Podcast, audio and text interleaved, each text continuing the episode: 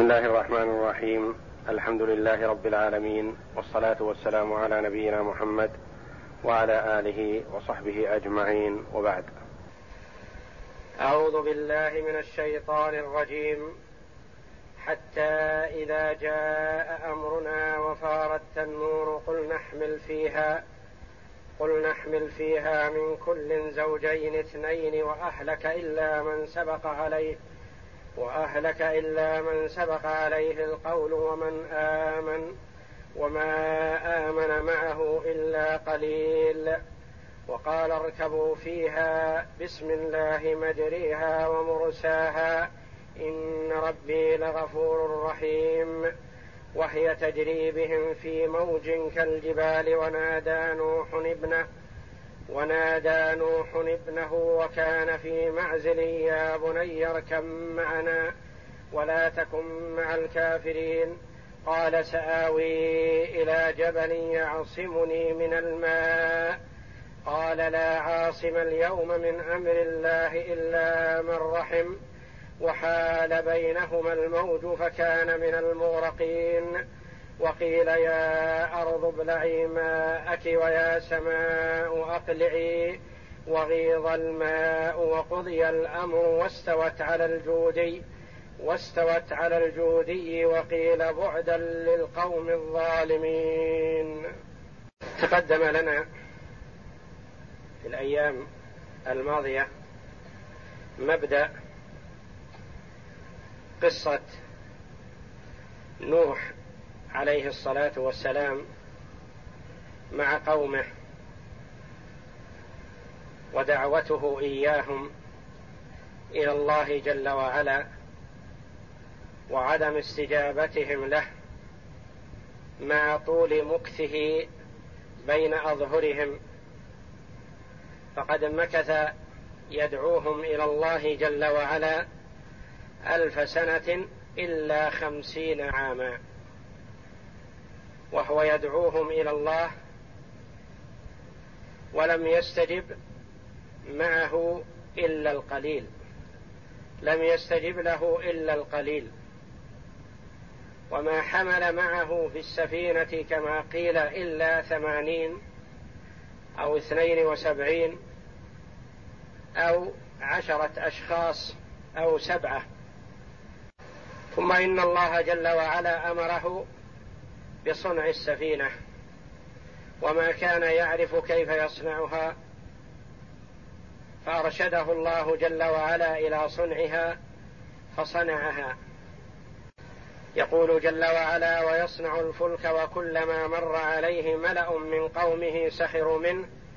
قال إن تسخروا منا فإنا نسخر منكم كما تسخرون. فسوف تعلمون من يأتيه عذاب يخزيه ويحل عليه عذاب مقيم.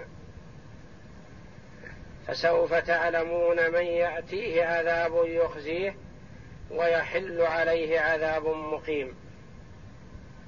قال جل وعلا حتى إذا جاء أمرنا وفار التنور قل نحمل فيها من كل زوجين اثنين وأهلك إلا من سبق عليه القول ومن آمن وما آمن معه إلا قليل. حتى إذا جاء أمرنا حتى هذه هي الابتدائية دخلت على الجملة الشرطية وهي قوله إذا جاء أمرنا وهي غاية لقوله جل وعلا واصنع الفلك بأعيننا ووحينا. اصنع الفلك السفينة بأعيننا بمرأ من الله جل وعلا ووحي منه حتى إذا جاء أمرنا وفارت النور قل نحمل فيها. يصنعها حتى إذا جاء أمر الله حتى إذا جاء أمرنا بإهلاك القوم. يستمر في الصنع حتى يأتي أمر الله جل وعلا بإهلاك القوم فيركب السفينة هو ومن معه كما أمر الله جل وعلا. وفار التنور وفار التنور. العلماء رحمهم الله في هذه الجملة عدة تفاسير. وفار التنور قول الجمهور المراد بالتنور وجه الأرض عموما. وفار بمعنى خرج الماء منه حتى إنه كان يخرج الماء من التنور الذي هو مكان إيقاد النار. فأمر الله جل وعلا لا يرده شيء. مكان إيقاد النار التي المكان الذي توقد فيه النار بدأ الماء ينبع منه ومن كل وجه الأرض. وفار التنور قيل المراد بالتنور كما روي عن علي رضي الله عنه الفجر. يقال تنور الفجر إذا طلع. يعني أنه موعد إهلاك القوم طلوع الفجر. وقيل المراد بالتنور مرتفعات الأرض.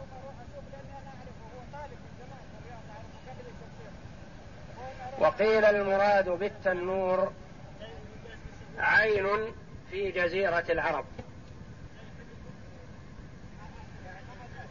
وقيل المراد بقوله جل وعلا وفار التنور أي حل العذاب بالقوم نزول العذاب بالقوم. فار التنور بمعنى نزل العذاب بالقوم وهذا كناية. كما يقال في الحرب حمي الوطيس يعني اشتد الحرب. وفار التنور نزل العذاب على القوم فلا مرد له. حتى إذا جاء أمرنا وفار التنور قل نحمل فيها أي في الفلك أي السفينة. احمل فيها من كل زوجين اثنين وأهلك. إلا من سبق عليه القول ومن آمن هؤلاء هم المحمولون في السفينة. قل نحمل فيها من كل زوجين اثنين من كل التنوين عوض عن مضاف إليه. مفهوم من السياق. قل نحمل فيها من كل شيء كل شيء فحذف المضاف إليه وعوض عنه التنوين. من كل زوجين اثنين والزوجان هما الاثنان اللذان لا غنى لأحدهما عن الآخر. والمراد والله أعلم الذكر والأنثى. يقال زوجين ويقال للواحد زوج فيقال علي وفاطمة زوجان وعلي زوج فاطمة وفاطمة زوج علي فكلمة زوج تطلق على الذكر والأنثى.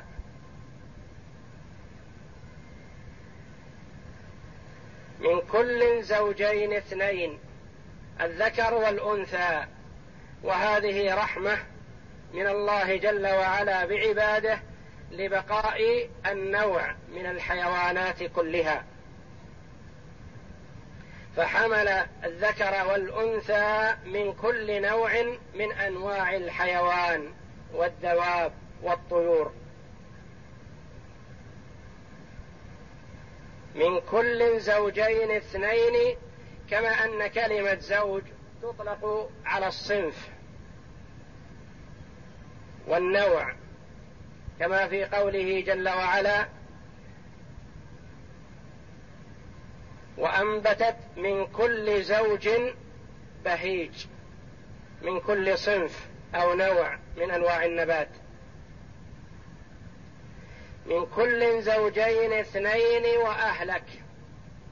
والمراد أهلك أهل بيتك وأهلك أهل بيتك أولاده سوى واحد منهم وزوجات الأولاد فالأولاد أربعة واحد هالك وثلاثة ناجون معه. وزوجات الأولاد الأربعة وقيل زوجته معهم وقيل هي من الهالكين.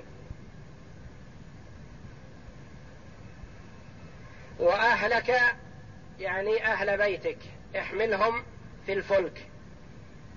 إلا من سبق عليه القول. إلا من سبق عليه القول. قيل استثناء من الأهل. استثناء من الأهل. احمل أهلك إلا من سبق عليه القول بالاضلال في أنه ضال هالك مع الهالكين.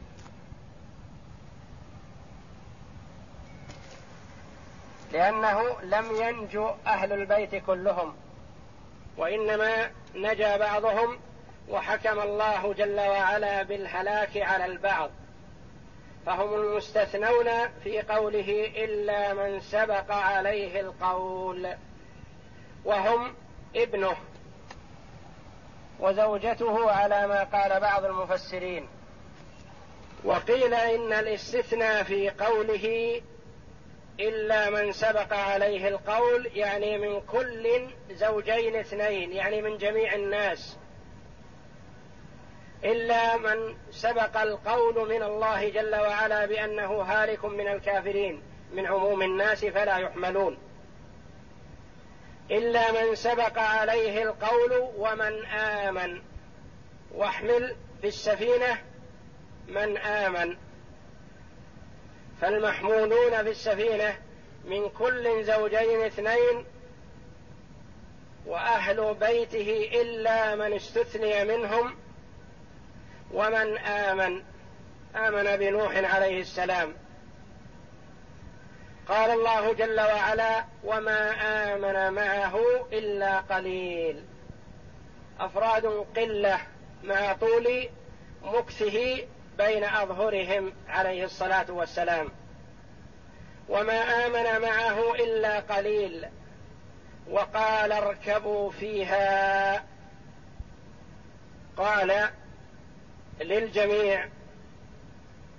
قيل المراد من يعقل وقيل المراد الكل لأن الله جل وعلا قادر على أن يجعل من لا يعقل يدرك هذا الأمر من نوح عليه السلام. وقال نوح وقال اركبوا فيها أي في السفينة الفلك. وقال اركبوا فيها بسم الله مجريها ومرساها. اركبوا فيها أي في السفينة حالة كونكم مسمين الله جل وعلا ذاكرين اسم الله. وقال اركبوا فيها بسم الله. وقد شرع النبي صلى الله عليه وسلم التسمية عند الركوب. كما شرعت عند الأكل والشرب. بسم الله مجريها يعني سيرها في البحر. تسير بسم الله جل وعلا. والتسمية عند الركوب سبب من أسباب النجاة بإذن الله. بسم الله مجريها يعني مسيرها. ومرساها مكان رسوها ووقوفها. يعني هي تجري بأمر الله وتقف بأمره جل وعلا. وقال اركبوا فيها بسم الله مجريها ومرساها إن ربي لغفور رحيم. مجريها فيها الإمالة بين الياء والكسرة. إن ربي لغفور رحيم. مناسبة ختم هذه الآية بصفة المغفرة والرحمة لله جل وعلا لأنه يرحم المؤمنين. عند ذكر العذاب عند ذكر عذاب الظالمين وإهلاكهم فهو جل وعلا يرحم المؤمنين وينجيهم. إن ربي لغفور رحيم. وغفور ورحيم صفتان لله جل وعلا على ما يليق بجلاله وعظمته. ونقول كما قال السلف رحمة الله عليهم المعنى معلوم والكيف مجهول. ولا نشبه ربنا بخلقه تعالى وتقدس ولا نعطله من صفاته خشية التشبيه. وإنما نقول إثباتا بلا تمثيل وتنزيها بلا تعطيل. ولا يجوز أن نقول في صفات ربنا كصفات الخلق في أن الرحمة رقة في القلب ونحو ذلك. الرحمة لله جل وعلا هو رحيم بعباده يرحم من شاء على ما يليق بجلاله وعظمته. والواجب إثبات ما أثبته الله جل وعلا لنفسه في كتابه العزيز أو على لسان رسوله صلى الله عليه وسلم. والإثبات كما هو معلوم توقيفي أي لا نثبت لربنا من الصفات إلا ما ثبت في الكتاب والسنة. ولا نثبت لربنا صفة لم تثبت في الكتاب أو السنة. والنفي إجمالا. النفي إجمالا. ننفي عن ربنا جل وعلا جميع صفات العيب والذم والنقص. فهو منزه جل وعلا عن جميع صفات النقص والعيب والذم.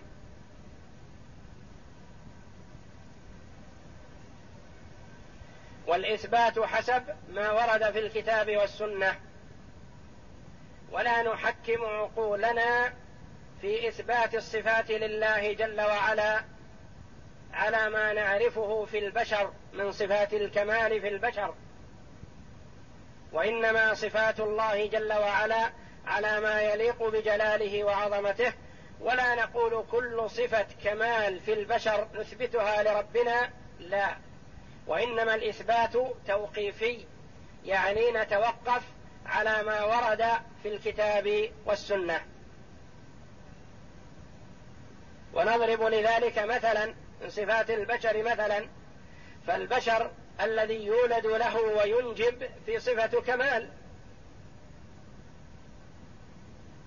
والله جل وعلا منزه عن الولد فهو جل وعلا كما وصف نفسه لم يلد ولم يولد. ولم يكن له كفوا أحد. يقول الله جل وعلا وهي تجري بهم في موج كالجبال. هي أي السفينة الفلك. تجري بهم بأمر الله جل وعلا في موج كالجبال. الأمواج ما ارتفع من الماء بسبب قوة الريح. ما ارتفع من الماء بسبب قوة الريح والعواصف. وشبه الله جل وعلا هذه الأمواج بأنها كالجبال من قوة ارتفاعها وهي تجري بهم في موج كالجبال ونادى نوح ابنه. ناداه لعله يؤمن بالله فيركب مع أبيه. ونادى نوح ابنه وكان في معزل.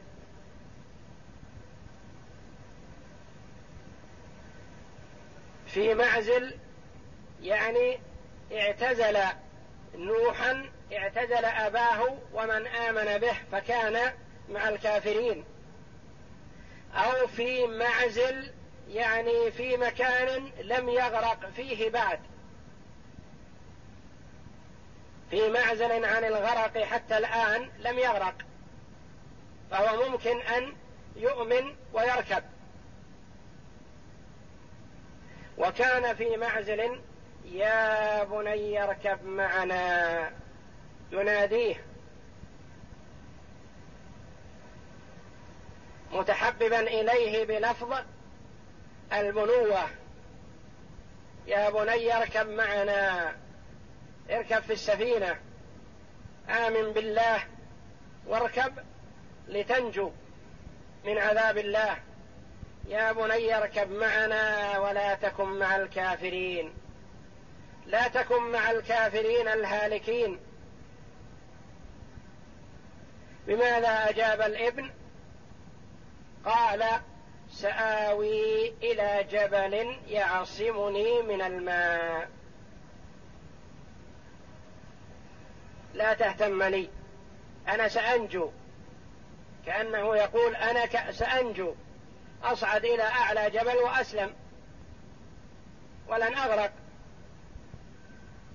قال سآوي إلى جبل يعصمني ينجيني وينقذني من الماء. بماذا أجاب الأب نوح عليه السلام؟ قال لا عاصم اليوم من أمر الله إلا من رحم. لا عاصم اليوم من أمر الله إلا من رحم. لا أحد لا شيء ينجي من عذاب الله لا جبل ولا غيره. لا عاصم.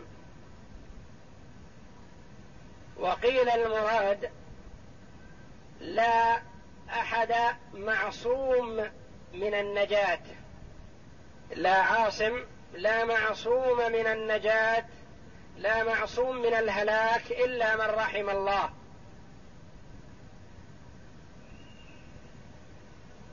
قال لا عاصم اليوم من أمر الله إلا من رحم إلا من رحم الله جل وعلا فلا شيء ينجي من عذاب الله لا جبل ولا غيره. وذلك أن المياه ارتفعت فوق قمم الجبال أذرع كثيرة وحال بينهما الموج. حال بين نوح وابنه. فغرق الابن. أو حال بينهما الموج حال بين ابن نوح والجبل الذي يريد أن يصعد عليه. حال بينهما الموج فصل بينهما فكان من المغرقين يعني من الهالكين من الغارقين مع الكافرين. وفي هذه عبرة عظيمة. نوح عليه السلام رسول الله وأول رسل الله إلى أهل الأرض.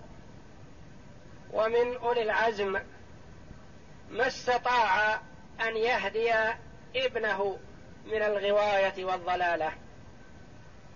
وذلك أن الهداية بيد الله جل وعلا. فالهداية التي هي التوفيق والإلهام بيد الله جل وعلا وحده. ونوح عليه السلام وغيره من الخلق من الرسل والأنبياء والعلماء والدعاة إلى سبيل الله بالحكمة والموعظة الحسنة لا يستطيع أن يقذف الإيمان في القلوب. وإنما الذي يلقي الإيمان في القلوب هو الله جل وعلا وحده.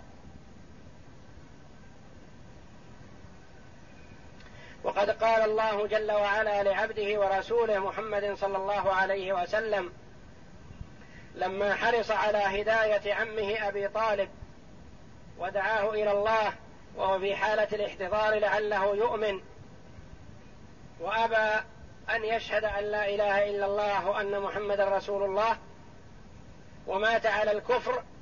قال الله جل وعلا لمحمد صلى الله عليه وسلم إنك لا تهدي من أحببت ولكن الله يهدي من يشاء. وإنما على العبد أن يسأل الله جل وعلا الهداية له ولذريته ولمن أحب. يتضرع إلى الله جل وعلا طالبا الهداية من الله ممن يملكها.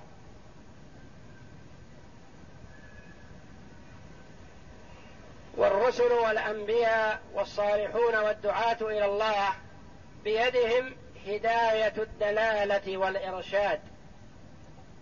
يرشدون ويدلون لكن لا يستطيع أن يقذفوا الإيمان في القلوب.